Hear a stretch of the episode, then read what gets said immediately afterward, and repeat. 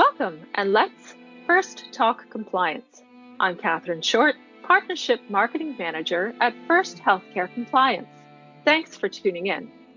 This show is brought to you by First Healthcare Compliance as part of our commitment to provide high quality complimentary educational resources. We help create confidence among compliance professionals throughout the United States. Please show your support by taking a moment to provide a review on Google, Facebook, or iTunes. You can also follow us on Instagram, Twitter, and subscribe to our YouTube channel. On today's episode, we are speaking with Bob Chaput, founder and executive chairman of the board of Clearwater, a provider of healthcare compliance and cyber risk management software and consulting services, on the topic of healthcare's enterprise cyber risk management imperative. Healthcare organizations continue to see escalating numbers of cyber attacks. It is no longer a matter of if your organization will be targeted, but when. What is at stake? Everything. Patient lives are at risk when their medical record data is changed by hacker or encrypted by ransomware attack. The confidentiality of patient information is at risk, as is evident from hundreds of data breaches that make headlines every year. The financial well being of your organization is at risk, not only from regulatory fines and penalties, but also from legal fees, settlements, and the damage to your organization's reputation. In his new book, Stop the Cyber Bleeding, cyber risk management expert Bob Chaput cuts through the jargon to provide timely and practical cyber risk management guidance for healthcare organization leaders. During this episode, he will share some of the key insights from the book and discuss how to establish, implement, and mature an enterprise cyber risk management ECRM program. Today, we will work to understand that cyber attacks have become not just a compliance and information security matter for healthcare organizations, but also a patient safety concern and likely soon a medical professional liability concern as well. Articulate the relationship between confidentiality, integrity, and availability of healthcare data, systems, and devices, and core healthcare tenets of access to care, quality care, and timely care discover ways in which you can better engage senior leaders in the effort to build an enterprise cyber risk management program. Before we begin, I would like to mention at First Healthcare Compliance, we strive to serve as a trusted resource for compliance professionals, and every month we celebrate their hard work and dedication with our Compliance Super Ninja recognition. For this episode, we're spotlighting Super Ninja Jessica Berg, Business Manager at Wayne Radiologists. Congratulations, Jessica. Our team is honored to have the privilege of working with you. So, hello, Bob. Thank you so much for joining me today on First Talk Compliance. Well, good day to you, uh, Catherine. It's a pleasure to be here and uh, allow me to extend my congratulations to Jessica as well, being a super ninja. So, Bob, can you tell me what is the significance of your book's title, Stop the Cyber Bleeding? The bleeding to which I'm referring is the pain, the loss, the harm our patients are experiencing as an unintended consequence of this massive digitization we've had underway of our healthcare industry. With the uh, digitization, easy for me to say, we've created all kinds of new ways to create loss or harm. For example, um, think about the millions of records, uh, quote unquote, bleeding out of the healthcare system as a result of uh, the hacking that's underway, and these are so-called compromises of confidentiality.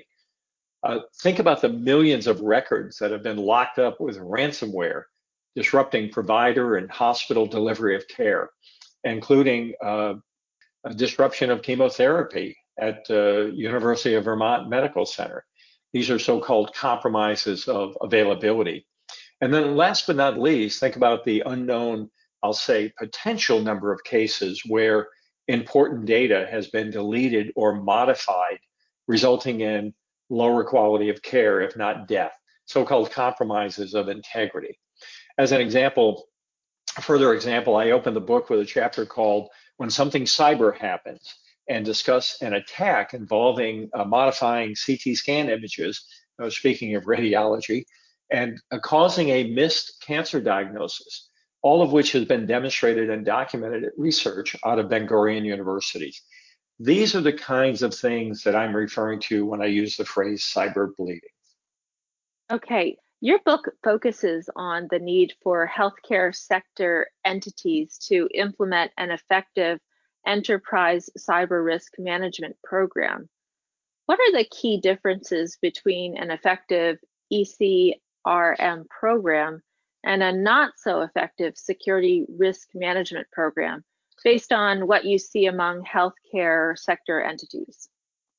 I'll, I'll preface my response by saying, um, uh, putting forth the notion that we have a, I think, a good view uh, in uh, all parts of the healthcare ecosystem, uh, including large hospitals and health systems, integrated delivery networks, a lot of their supply chain, um, some unusual uh, organizations that we've worked with that uh, uh, is information available in the public domain. I'm not revealing any state secrets, including uh, Uber and Lyft. So we we we have a unique view of this. So let me focus on three differences between the effective programs and the not so effective programs. Number one is the context in which the organization views ECRM, once again, Enterprise Cyber Risk Management. We see many organizations that are operating in this tactical, technical, reactionary, spot welding mode. And we see a growing number of organizations that are taking a more strategic and business oriented and architectural approach. They're recognizing that it's a business risk management issue.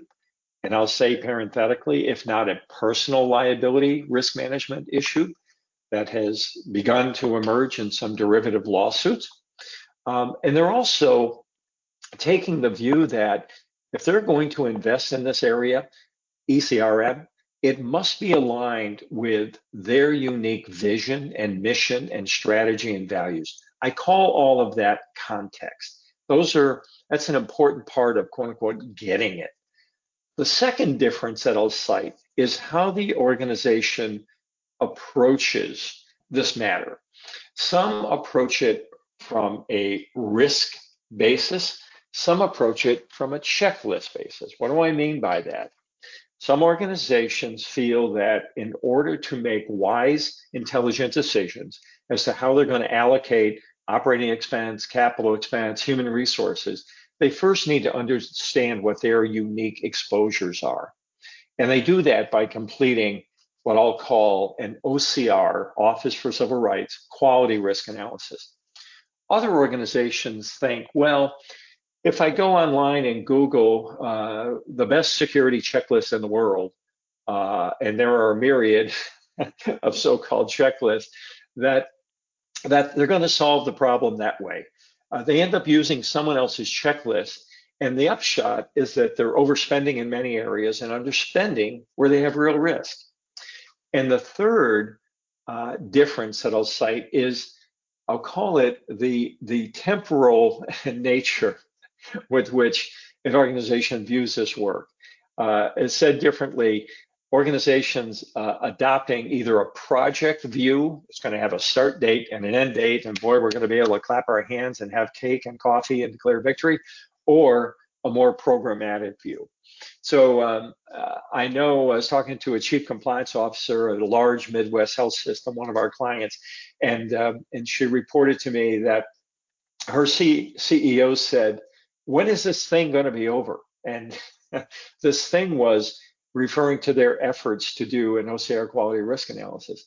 And the point is, it's not going to be over. You can't look at this as project, start date, end date, et cetera, et cetera. You need to treat it as a transformational program.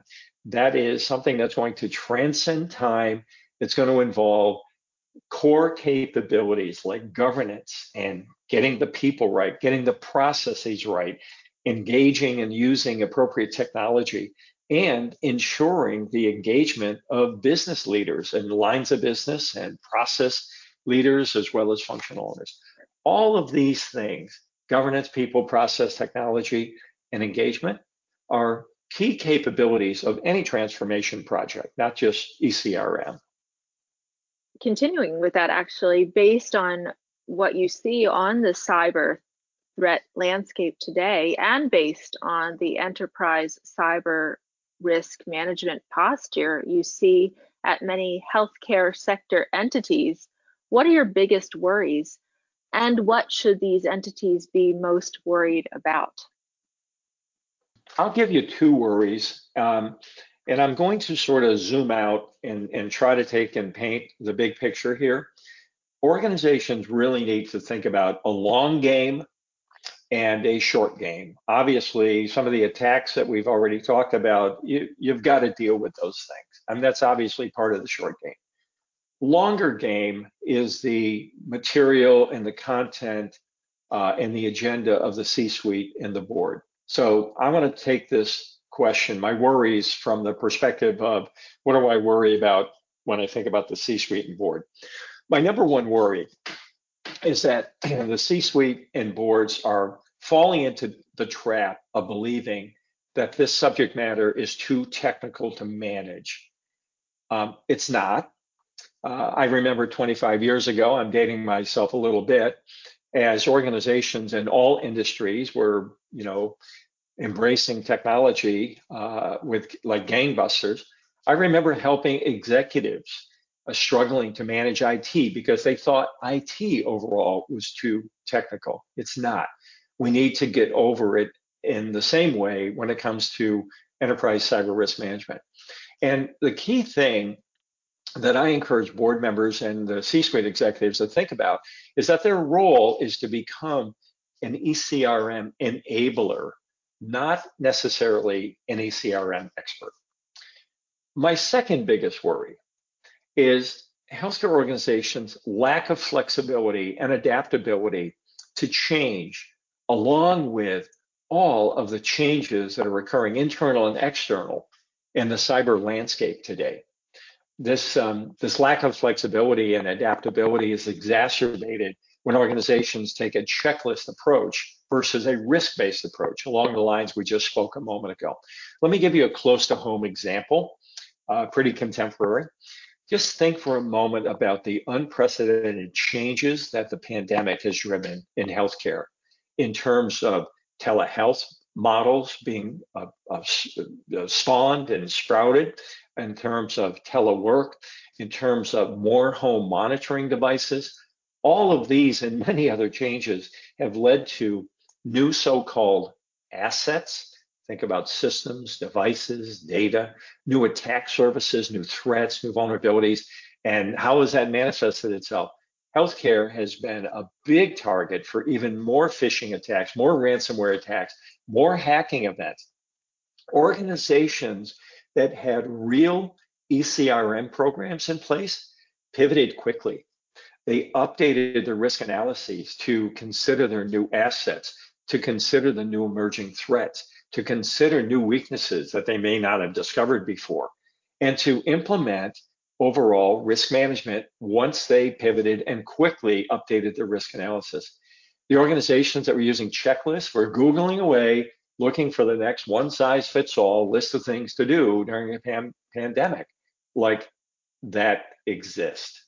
So that second worry about flexibility and adaptability really gets flattened when one stands up, establishes, implements, and focuses on maturing their enterprise cyber risk management program. It's so true. So you write in your book that there really isn't a one size fits all ECRM program that works for every healthcare organization because each has unique traits and needs. With that said, what's your top advice for how the most cyber mature healthcare sector organizations can improve their ECRMs? That's a, uh, a great question. What I love about it is that it highlights the fact that even the so called mature organization uh, can and must improve. Uh, right. And as we said a moment ago, no one has this figured all out. Um, think about, as I mentioned, FireEye, think about SolarWinds, think about all the government agencies, et cetera, et cetera, et cetera. It's all about ongoing maturity. These threats are not going away. So here's my top advice. Number one, um, recognize that you must take the long view and think about those three words I used a moment ago, establishing, implementing, and maturing your program.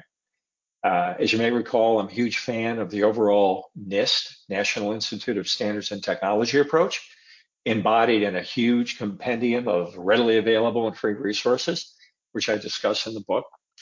Uh, number two, be sure to treat ECRM as a business risk management issue, not solely an IT issue, not a compliance issue, not a privacy issue, not solely a legal matter. Make it a team sport. Connect the dots, the dots between confidentiality, integrity, and availability to some core tenets of healthcare, like quality and safe care, access to care, and timely care. And then number three, start with alignment. Don't adopt a one size fits all checklist. Your organization's vision, mission, strategy, values, and services should drive your ECRM program. As uh, others wiser than I have said, if you've seen one hospital, you've seen one hospital.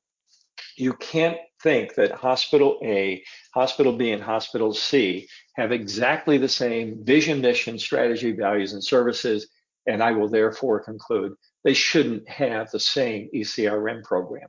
You've got to really understand your unique requirements. Every business is different.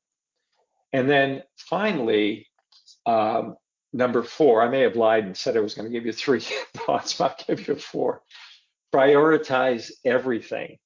This is a journey, not a destination. I have seen organizations who have methodically gone about establishing and implementing and maturing over five and six years. You've got to start somewhere.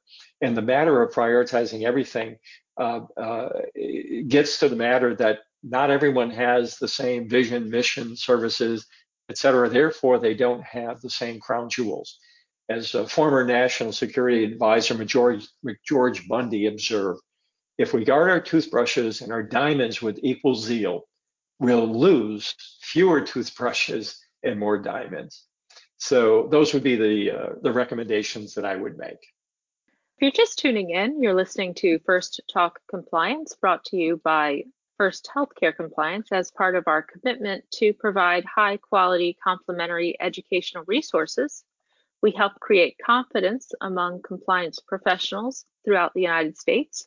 My guest today is Bob Chaput, founder and executive chairman of the board of Clearwater on the topic of healthcare's enterprise cyber risk management imperative.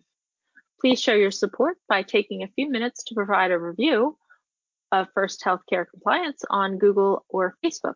You can also follow us on Instagram, Twitter, and subscribe to our YouTube channel.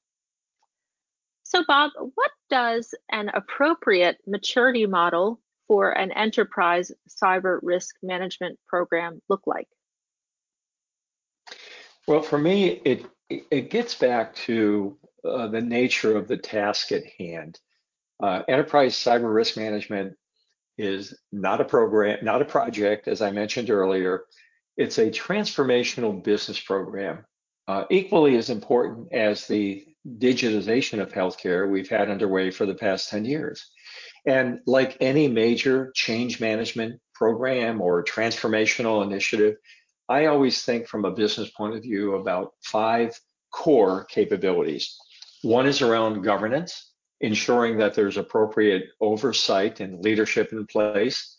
The second key core capability is around people, having the right number, number of people with the right skill sets in place. The third is around process, which gets into policies, procedures, practices.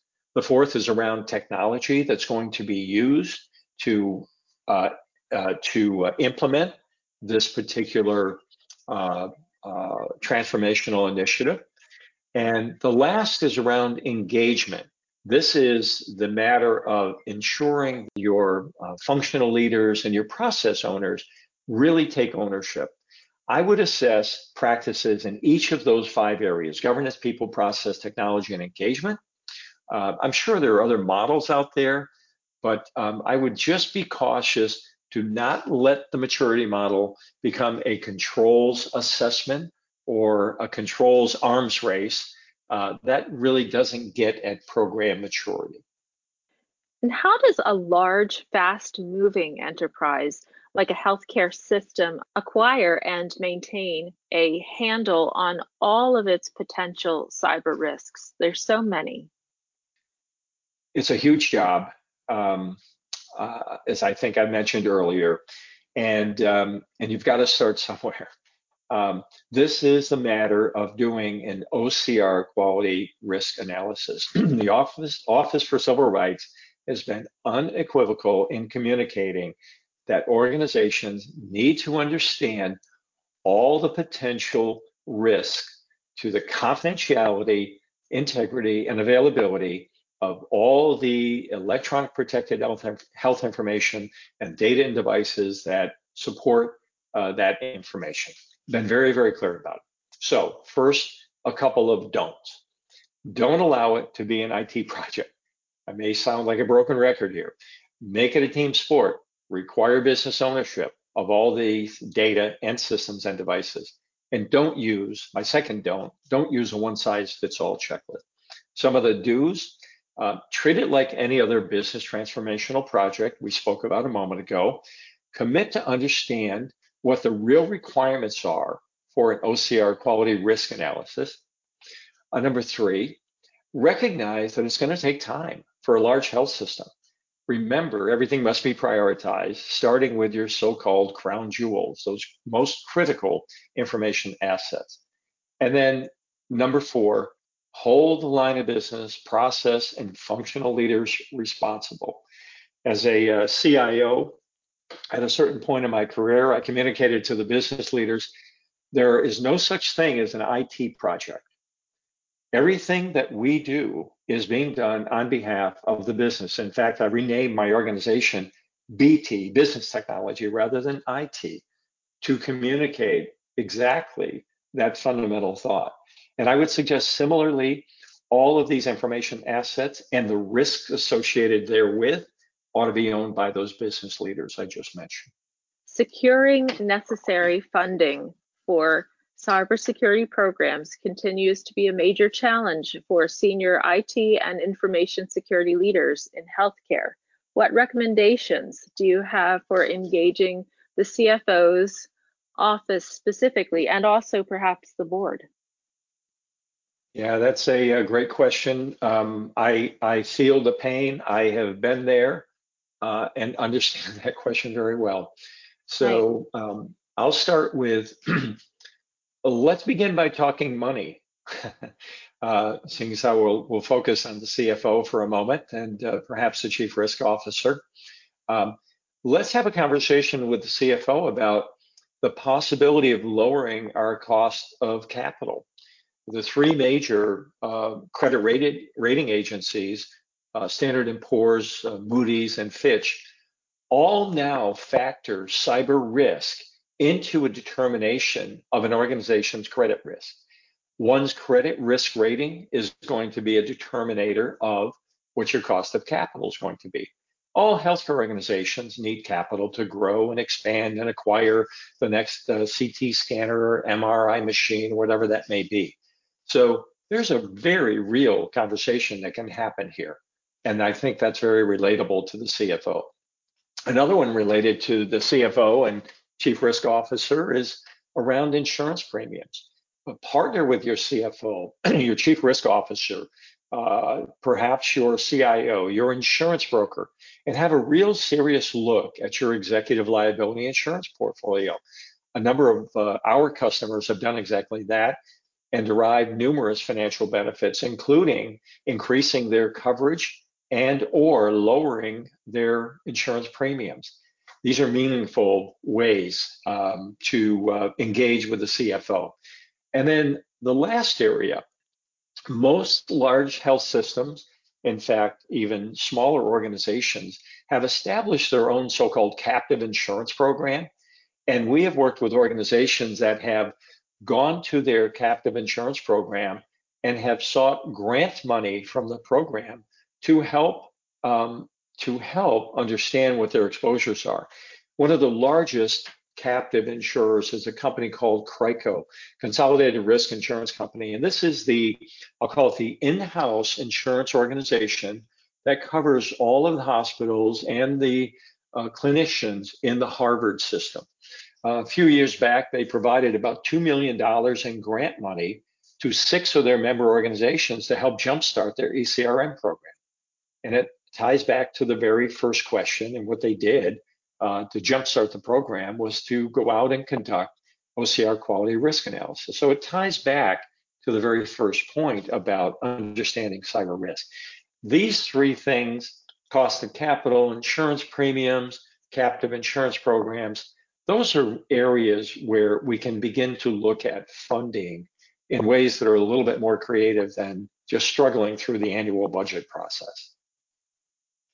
Okay, well, thank you so much. I wanted to thank you for being here today and I wanted to ask you, do you have any other any other thoughts or any other advice that you wanted to to offer to us? I, I guess if you'll allow me, Catherine, I'll uh, I'll put forth an unabashed and unashamed uh, uh, recommendation. If you're looking for a playbook, um, please give some consideration to my book, Stop the Cyber Bleeding What Healthcare Executives and Board Members Must Know About Enterprise Cyber Risk Management. Uh, the book itself, among numerous resources I provide, may be helpful to you. So uh, that would be my ask and, uh, and my last thoughts. I certainly appreciate the opportunity to work with you today. Thank you so much. And, and I would definitely recommend to our listeners to please check out your book and you can find that on Amazon. So please um, check out Stop the Cyber Bleeding by Bob Chaput. Thank you again so much for being here. And thanks to our audience for tuning in to First Talk Compliance. You can learn more about our show on the programs page on healthcarenowradio.com and lend your voice to the conversation on Twitter at FirstHCC or hashtag FirstTalkCompliance. You can also email me at Catherine Short at firsthcc.com. I'm Catherine Short of First Healthcare Compliance. Remember, compliance is the key to achieving peace of mind.